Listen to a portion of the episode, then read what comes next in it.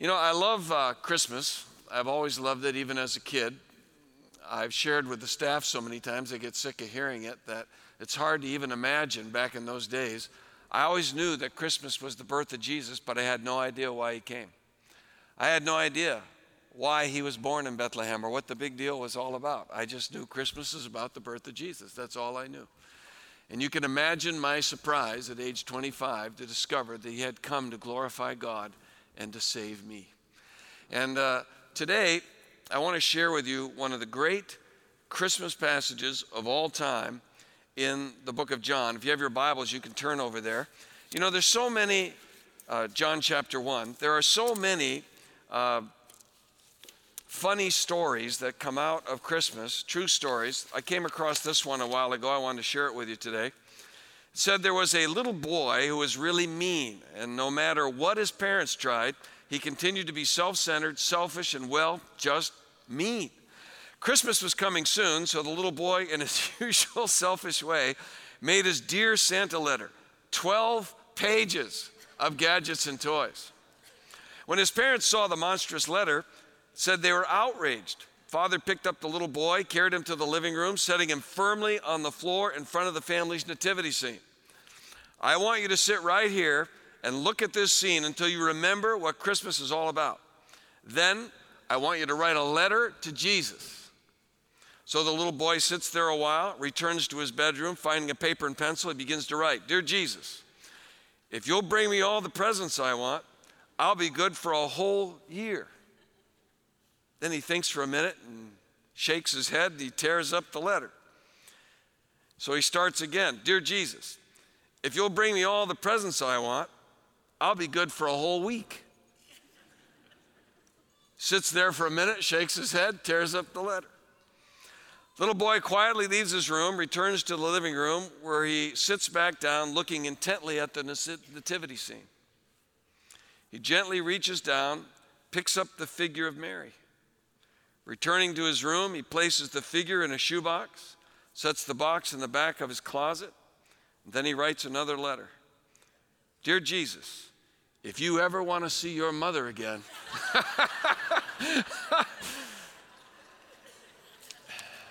yeah, well, that's not exactly the way it was supposed to go at the nativity scene, but I suppose that's one approach.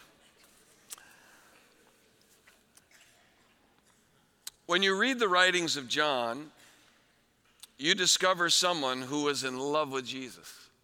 And that's one of the reasons I love to read John's writings because I love Jesus too. I love him with all my heart. Uh, I owe my life to him. Celebrating his birthday is a joy.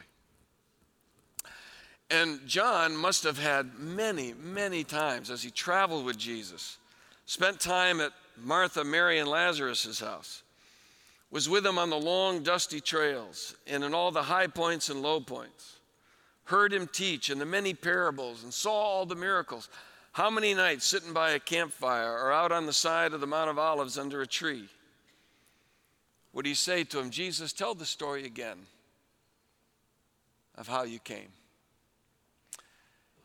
John was the one who writes in the most majestic way the real meaning of Christmas. And this is what he writes in John chapter 1. In the beginning was the Word, and the Word was with God, and the Word was God. He was with God in the beginning. Through him, all things were made. Without him, nothing was made that has been made. In him was life, and that life was the light of all mankind. The light shines in the darkness, and the darkness has not overcome it or understood it. There was a man sent from God whose name was John. He came as a witness to testify concerning that light, so that through him all might believe. He himself was not the light, he came only as a witness to the light. The true light that gives light to everyone was coming into the world. He was in the world, and though the world was made through him, the world did not recognize him. He came to that which was his own, but his own did not receive him. Yet, to all who did receive him, to those who believed in his name, he gave the right to become children of God.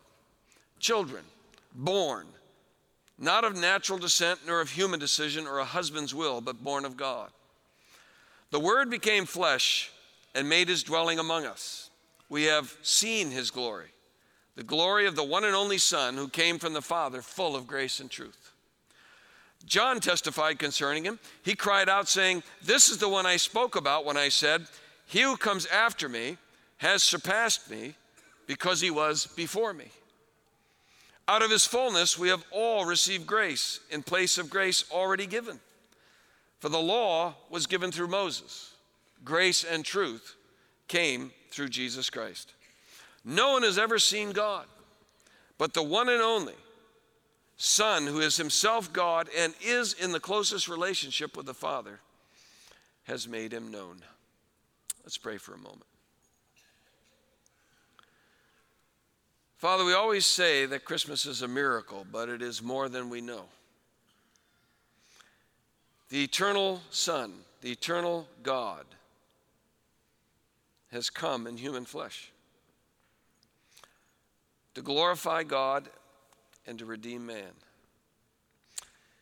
And so today we sit on the eve of another Christmas, praying that as we are once again exposed to the true meaning of why you came, we will celebrate together when God became flesh. And we'll thank you, God, for no matter what our Christmas holds, it's you who holds the Christmas. And we thank you for being at the center of it. We pray this in Jesus' name. Amen. I was reading a story recently about a little girl named Nancy Dugan. She was four years old as Christmas is drawing near. The parents and four older children had tried to prepare Nancy for Christmas. They were trying to talk to her about what the real meaning of Christmas was and why the family celebrated as best they could with a four year old.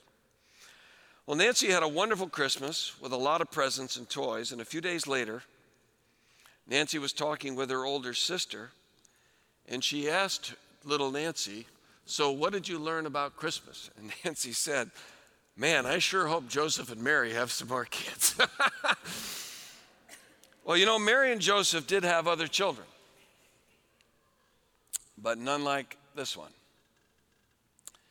He was unique in every way. He was God's only begotten, He was God's only Son. The incarnation is an incredible story. It's a life changing story because the story is true.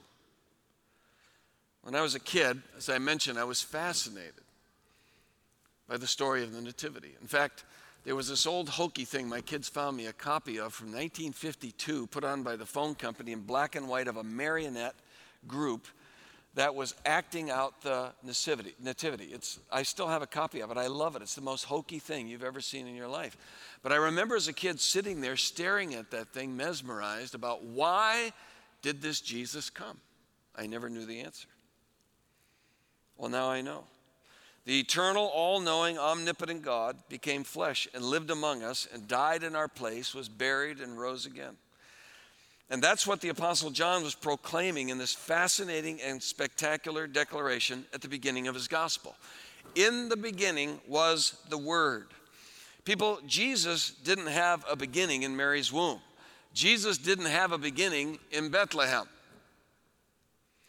Jesus is God's eternal Son. He had always been. But in the miracle of the incarnation, the eternal God the Son took on human flesh in the form of a baby and came to earth. Literally, John said, in the beginning was the Word. When the beginning began, the Word was already there. In fact, it was Jesus who helped the beginning begin. Jesus is the eternal Word of God. And, John said, and the Word was with God, literally equal to, but distinct from Him. He is God the Son. There's God the Father, God the Son, God the Holy Spirit.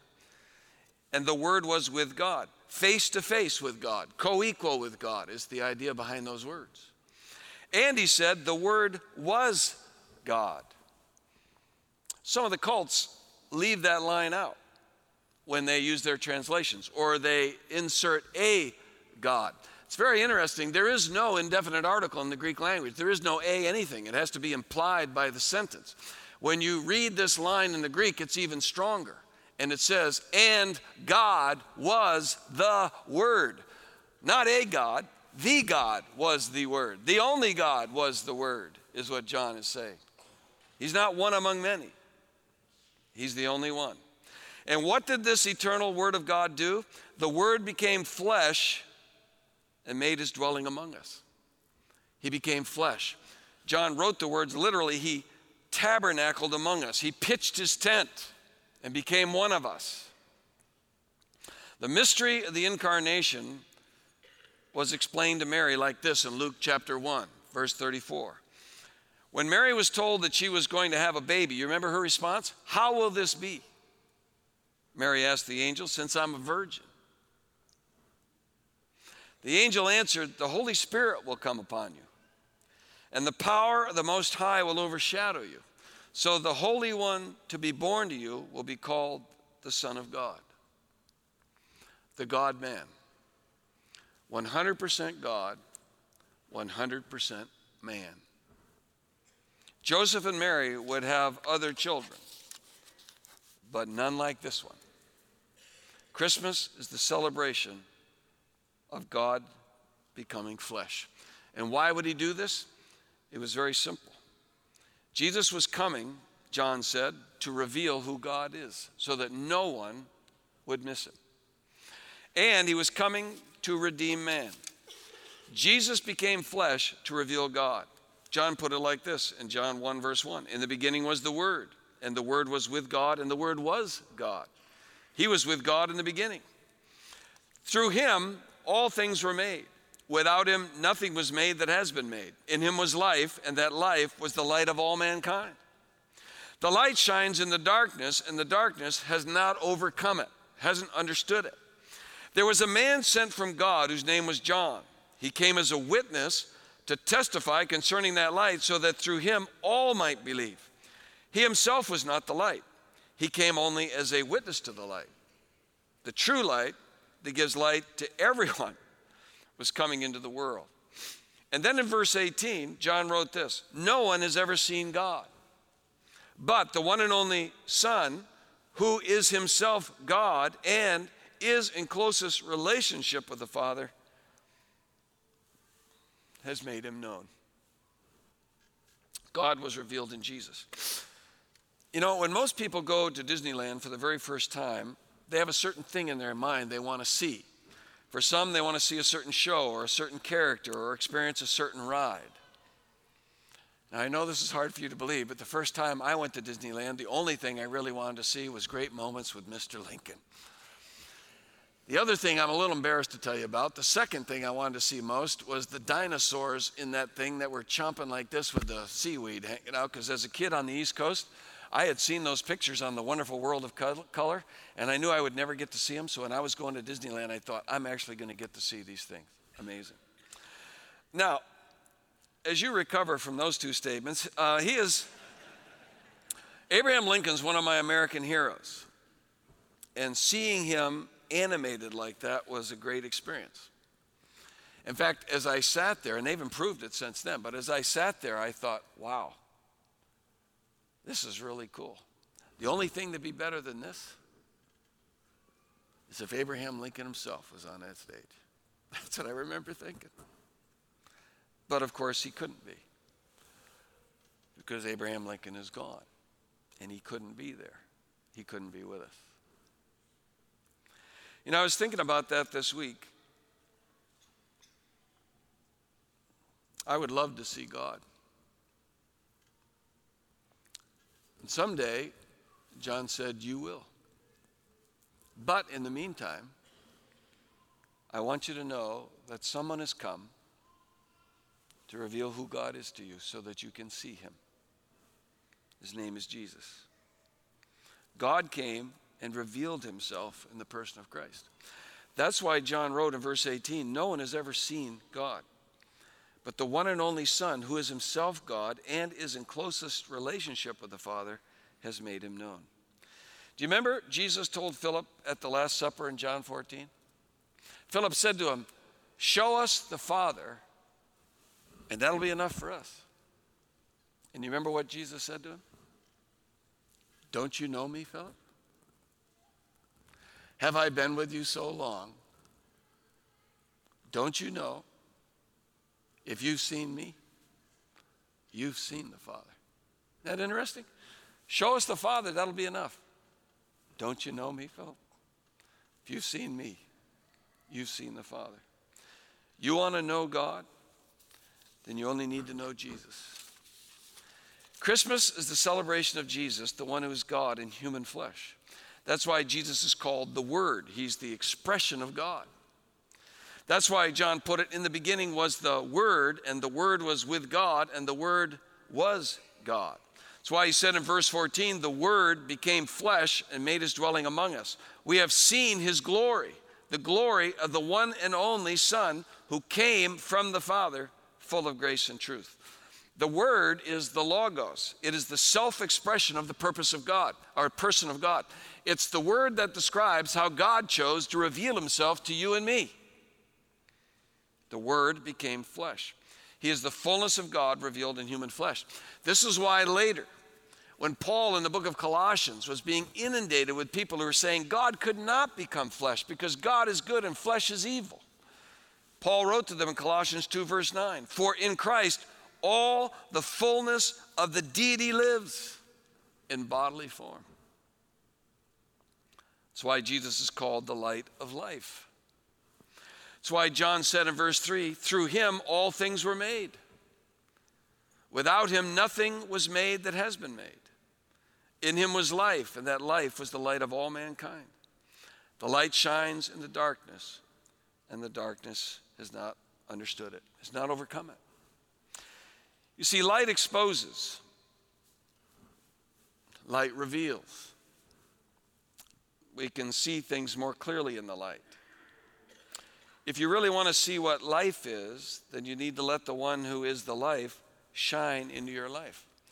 Otherwise, you'll be on this planet for whatever years of existence you have, and you will never know life because life is only found in Jesus. He is the light of life. To have connection with God, that's life. So, no matter what your circumstance, if you have connection with God, you have life because you have the Son, you have God. If you want to know who God is, then you have to know the one who is shining the light of God. That's Jesus.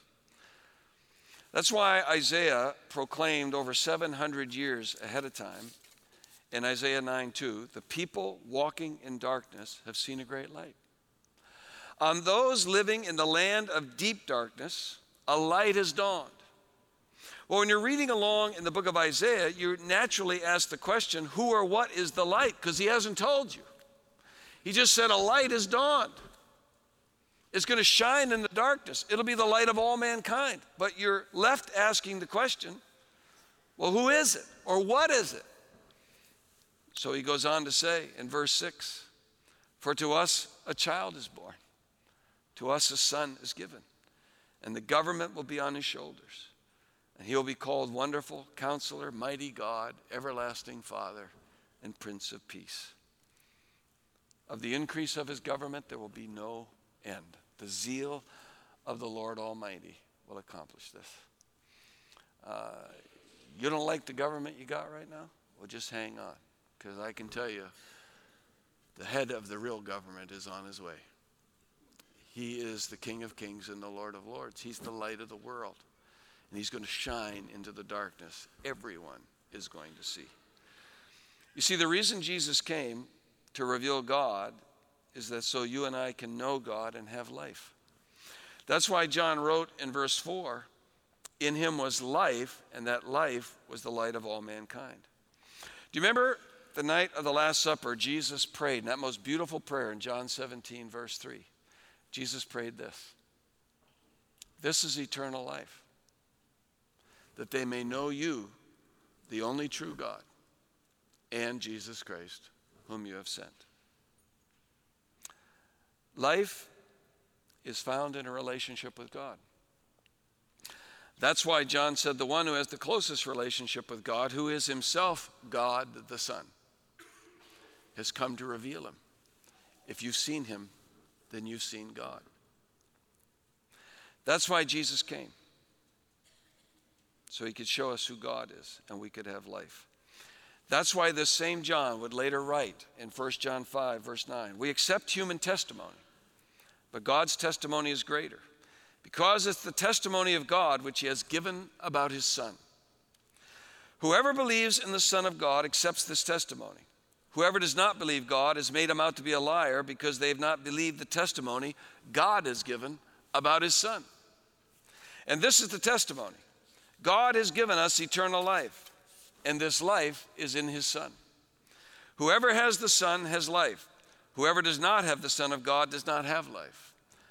John said, I write these things to you who believe in the name of the Son of God, so that you may know that you have eternal life. So you and I can know that God exists without Jesus. You can know God exists without the Word. How do we know that? Because Paul said in Romans 1 the eternal power and divine nature of God, his deity attributes, are clearly seen in the things that have been made.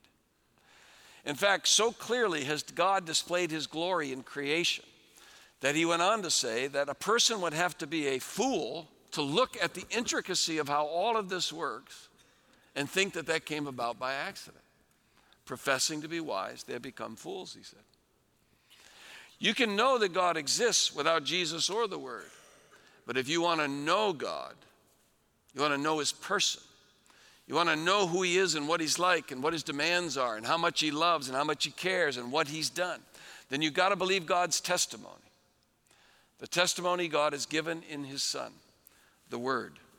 The Word that was alive and the Word that is written. So we might ask, well, why then doesn't everybody come to Jesus to have life if it's so obvious? Verse 5 the light shines in the darkness, and the darkness has not overcome it, haven't understood it.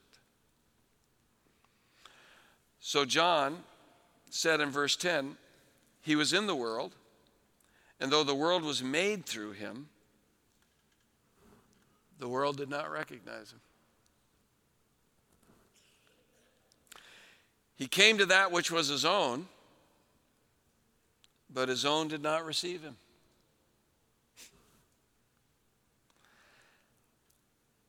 So, the eternal God who made the world and every person in it, who displayed creation so that we could know God exists, who is himself the very Word of God, God visits the planet and there's people who reject him because they don't recognize him. Or even worse, John said, because there's some that don't want him. Amazing. But John said in verse 12, Yet to all who did receive him, to those who believed in his name, he gave the right to become children of God. Children born not of natural descent, nor of human decision or a husband's will, but born of God. That's why the writer of Hebrews was so clear at the beginning of that great book that summarizes, in many ways, it's a New Testament word that summarizes the whole story of Jesus in the Old Testament. He begins that great letter like this in Hebrews 1. In the past, God spoke to our ancestors through the prophets at many times and in various ways. But in these last days, he has spoken to us by his Son, whom he appointed heir of all things, and through whom also he made the universe. The Son is the radiance of God's glory and the exact representation of his being, sustaining all things by his powerful word.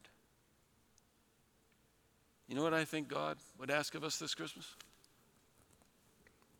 Have you seen my son Jesus? He came to reveal me. He's the light of life. And if you finally see who he is and you let him in your life, you're letting me in your life. and we'll have relationship together forever. That's why my son came.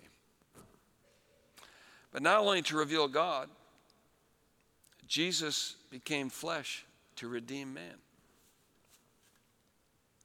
Look how John puts it again in verse 10. He was in the world, and though the world was made through him, the world did not recognize him. He came to that which was his own, but his own did not receive him.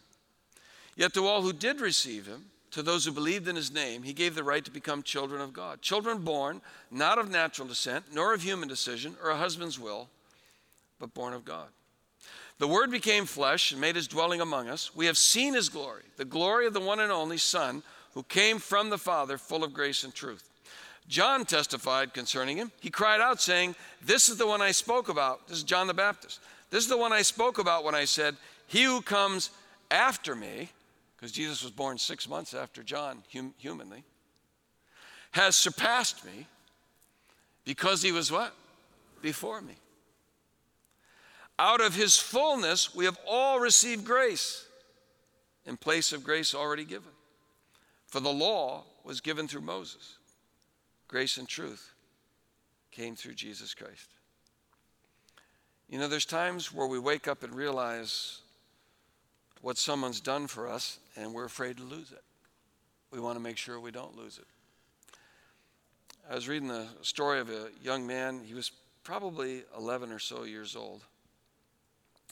And he's talking with a friend of his, and, and his, his dad overhears this conversation. Here's what the kid says Dad slaves away at his job, so I'll never want for anything.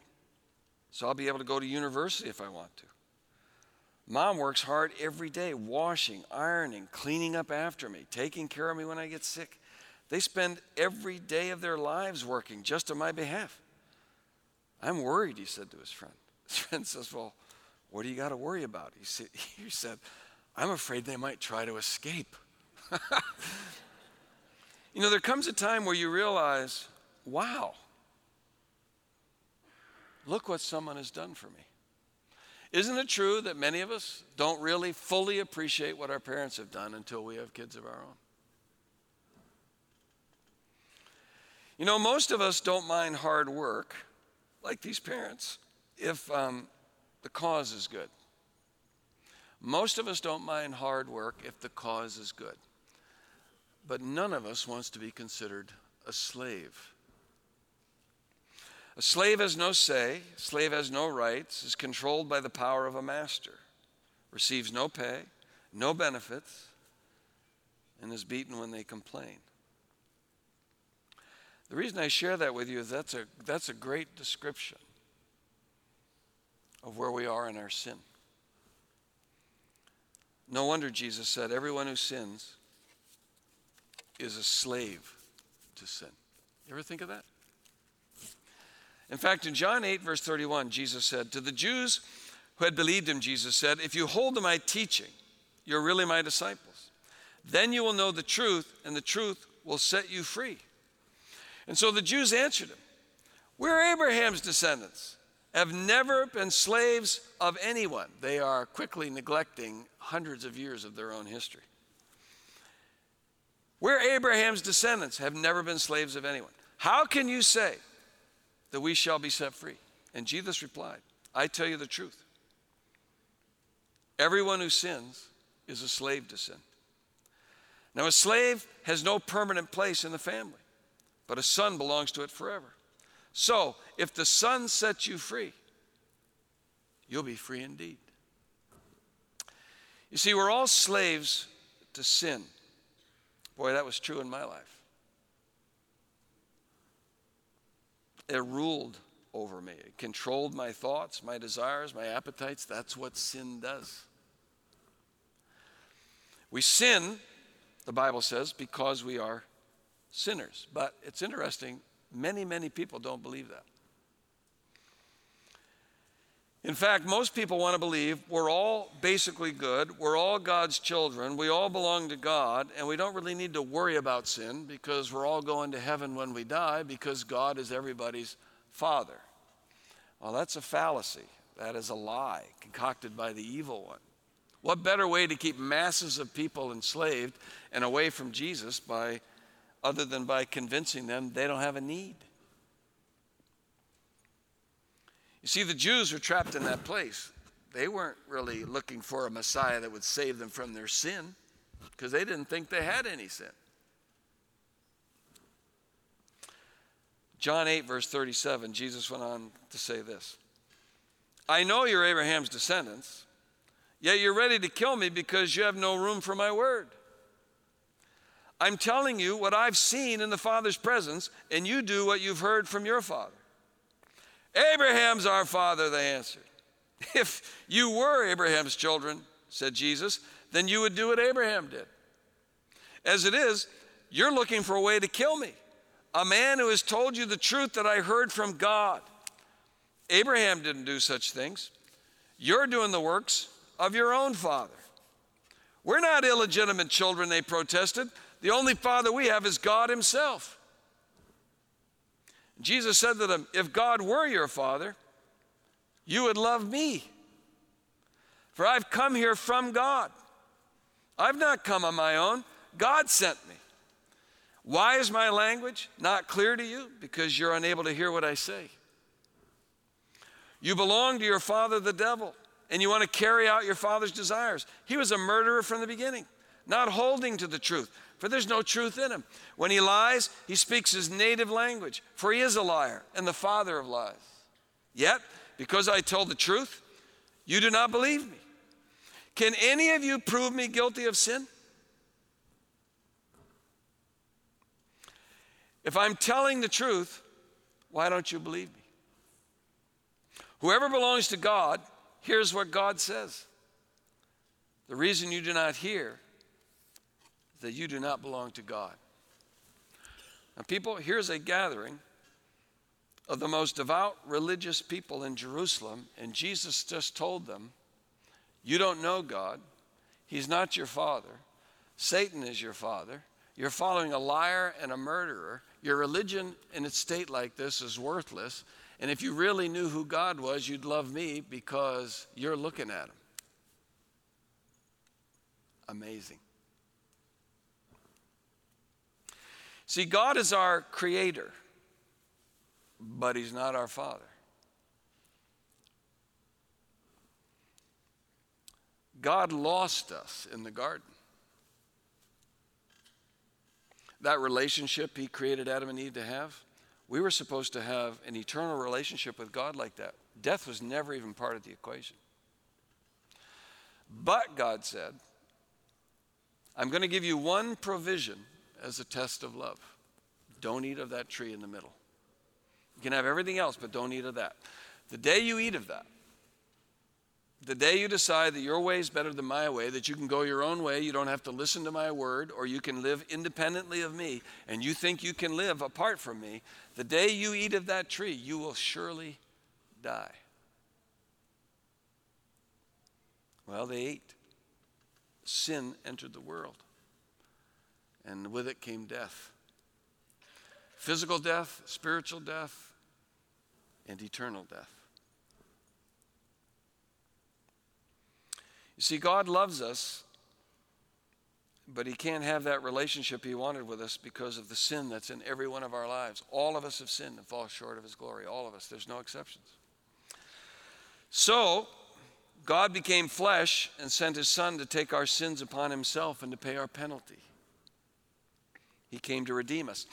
That's why Paul, who called himself the chief of sinners, wrote like this to the Romans in Romans 3, verse 21. But now, apart from the law, the righteousness of God has been made known, to which the law and the prophets testify. This righteousness is given through faith in Jesus Christ to all who believe. There is no difference between Jew and Gentile, for all have sinned and fall short of the glory of God. And all are justified freely by his grace through the redemption that came by Christ Jesus. You see, God created us for himself, but lost us to sin, and he had to buy us back. He had to pay the redemption price. Because you see, we were slaves to sin, and the master was Satan. He owned us outright by humanity's choice. So Satan had every right by law, God's law, to demand if you want this one, it will cost you Jesus.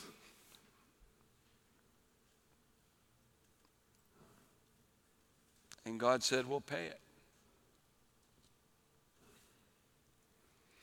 That's why John would later write in John 3, verse 16 For God so loved the world that he gave his one and only Son,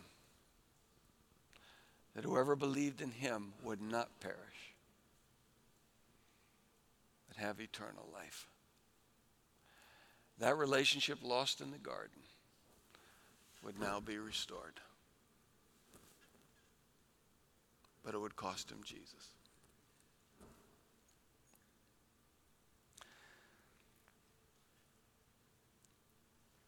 You remember when I told you Isaiah said 700 years before that the people walking in darkness have seen a great light? A child is given, a son is born. Listen to what Paul wrote in Colossians 1, verse 13, in fulfillment of that. For he has rescued us from the dominion of darkness and has brought us into the kingdom of the Son he loves, in whom we have redemption, the forgiveness of sin. He told the Romans in Romans 6, verse 23 For the wages of sin is death, but the gift of God is eternal life in Christ Jesus our Lord. You see, God is the only one who would pay that price. Jesus was the only one who could. Now, do you understand why it's so absolutely ridiculous when people say all religions are the same? There are many ways to God. The most important thing is you're just sincere in what you believe and you're a good person. People, if any of those things I just said were true, God is a liar and Jesus died for nothing. But the fact is, God is the truth. His Son is the truth. And Jesus didn't die for nothing, He died for you.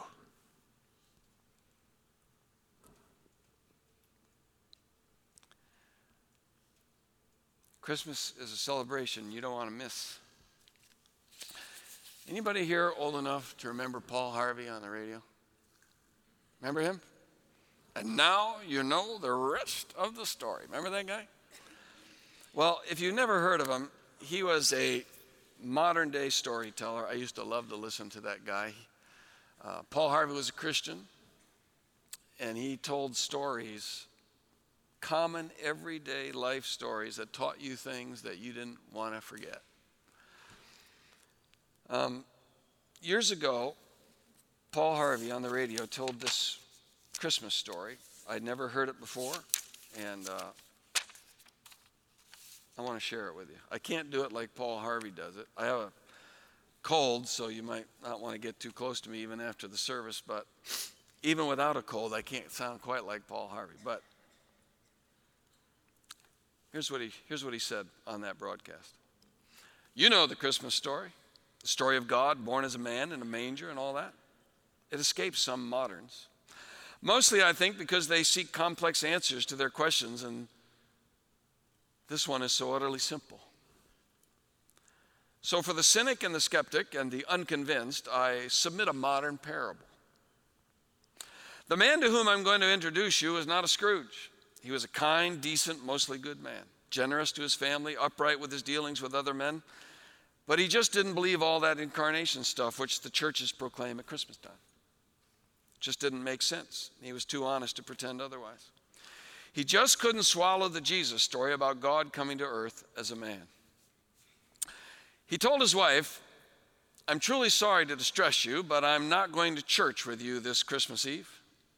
He said he'd feel like a hypocrite that he'd much rather stay at home, but that he would sit up and wait for them. And so he stayed home, and they went to the midnight service. Shortly after, the family drove away in the car, snow began to fall.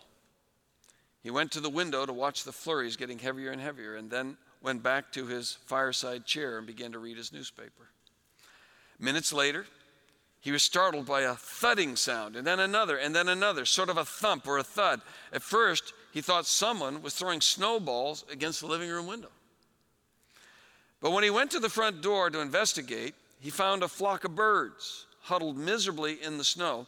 They'd been caught in the storm, and in a desperate search for shelter, they had tried to fly through his large landscape window. Well, he couldn't just let the poor creatures lie there and freeze to death in the snow, so he remembered the barn where his children stabled their little pony. That would provide a warm shelter if he could direct the birds to it. Hurriedly, he put on a coat and boots, tramped through the deepening snow to the barn. He opened the door wide and turned on a light, but the birds wouldn't come in. He figured food would entice them in. So he hurried back to the house, fetched some breadcrumbs, sprinkled them on the snow, making a trail all the way into the yellow lighted, wide open doorway of that heated stable. But to his dismay, the birds ignored the breadcrumbs and continued to flop around helplessly in the snow. He tried catching them, he couldn't. He tried shooing them into the barn by walking around them, waving his arms. Instead, they just scattered in every direction, except into the warm lighted barn. And then he realized they were afraid of him. They just didn't know him. So he said, To them, I'm a stranger and a terrifying creature. If, if only I think of some way to let them know that they can trust me, that I'm not trying to hurt them, I'm trying to help them. But how? Because any move that he made tended to frighten them off, confuse them, and they just would not be led or shooed because they feared him. Paul Harvey said, The man said to himself, If only I could be a bird and mingle with them and speak their language. Then I could tell them not to be afraid. Then I could show them the way to the safe barn. But I'd have to be one of them so they could see and hear and understand. And he said, at that moment, the church bells in the village began to ring. The sound reached his ears above the sounds of the wind, and he stood there listening to the bells. Listening to the bells that he knew were heralding the glad tidings of the incarnation. God had become a man. Jesus was born. And he said he sank to his knees in the snow. People, this is why God did it. This is why he came. He came to be one of us. He came to tell us who he is, that we don't have to be afraid of him that we don't have to wander around confused and afraid. He came so that we can know his name, we can know his love, and so we can know what he has done for us. God came to redeem us, to bring us back, to save us from our sins. This is why we always share the Christmas story at our house before we do anything else at Christmas. The true Christmas story. Because it's so full of the meaning and purpose of why God sent angels to have such a celebration the night Jesus was born. Because the story is true. Do you remember what Luke said? And there were shepherds living out in the fields nearby keeping watch over their flocks at night. An angel of the Lord appeared to them, and the glory of the Lord shone around them, and they were terrified. But the angel said to them, Do not be afraid, for I bring you good news of great joy that will be for all the people. For to you, this day, in the city of David, a Savior has been born to you. He is Christ the Lord. And this will be a sign to you. You will find a baby wrapped in cloth, lying in a manger. And suddenly there appeared with the angel a multitude of the heavenly host, praising God and saying, Glory to God in the highest, and on earth, peace, goodwill to men, on whom his favor rests. When the angel had left them, the shepherds said to one another, Let's go to Bethlehem and see this thing which the Lord has told us about. So they hurried off, and they found Mary and Joseph and the baby lying in a manger. And when they had seen him, they spread the word concerning what had been told them about this child. And everyone who heard them were amazed at what the shepherds told them. But Mary treasured up all these things, pondering them in her heart. But the shepherds, they left glorifying and praising God. Because all the things they had seen and heard were just as they had been told. People, the Christmas story isn't just a story, it's history. This really happened. This morning, when I was wheeling our garbage cans out to put by the curb, it was dark, eerily quiet. It's one of those really alone moments you sometimes just get where it doesn't seem like there's anybody else in the world. No cars, no people. There wasn't even any sound on the freeway. And I just stood there.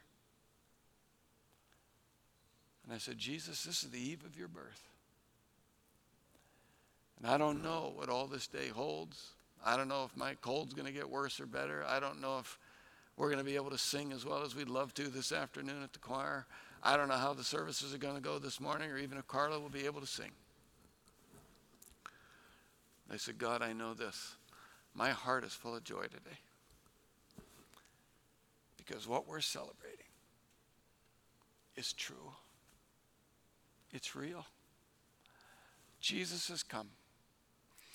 Some didn't recognize him, some didn't want him. But to those who believed and received him, he gave them the gift of becoming his children. God became flesh to reveal God and to save you. Have you believed this Christmas? Jesus is God in human flesh, the Savior of the world. Father, thank you for today.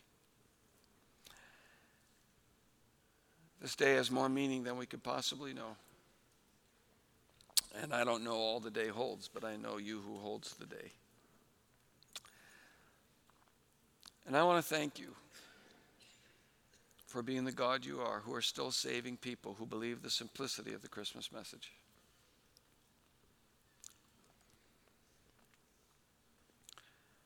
That's why, if you're sitting here right now and you're wondering whether or not you've ever really committed your heart to Jesus, you don't have to wonder. You can do it right now. By grace, this grace that John talked about, by this grace, we are saved through faith, and this not of ourselves, it is the gift of God.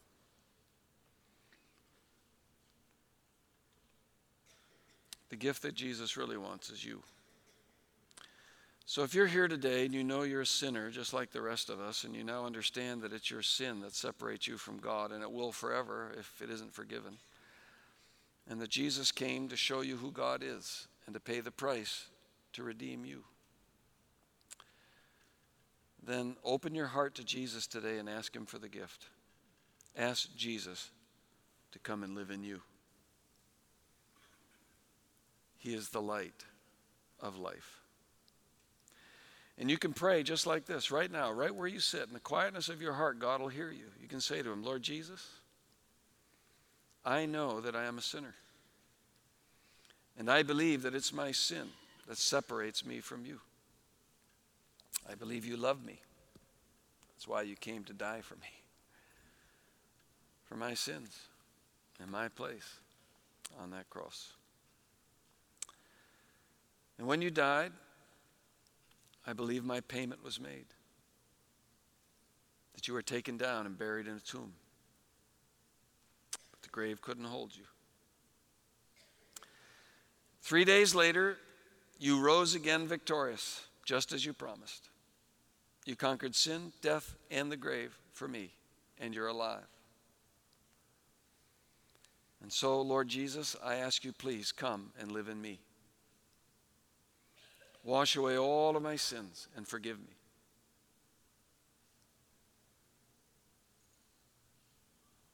Bring me into relationship with God. Teach me to follow you all of my days. And I will thank you for so great a gift the gift of life.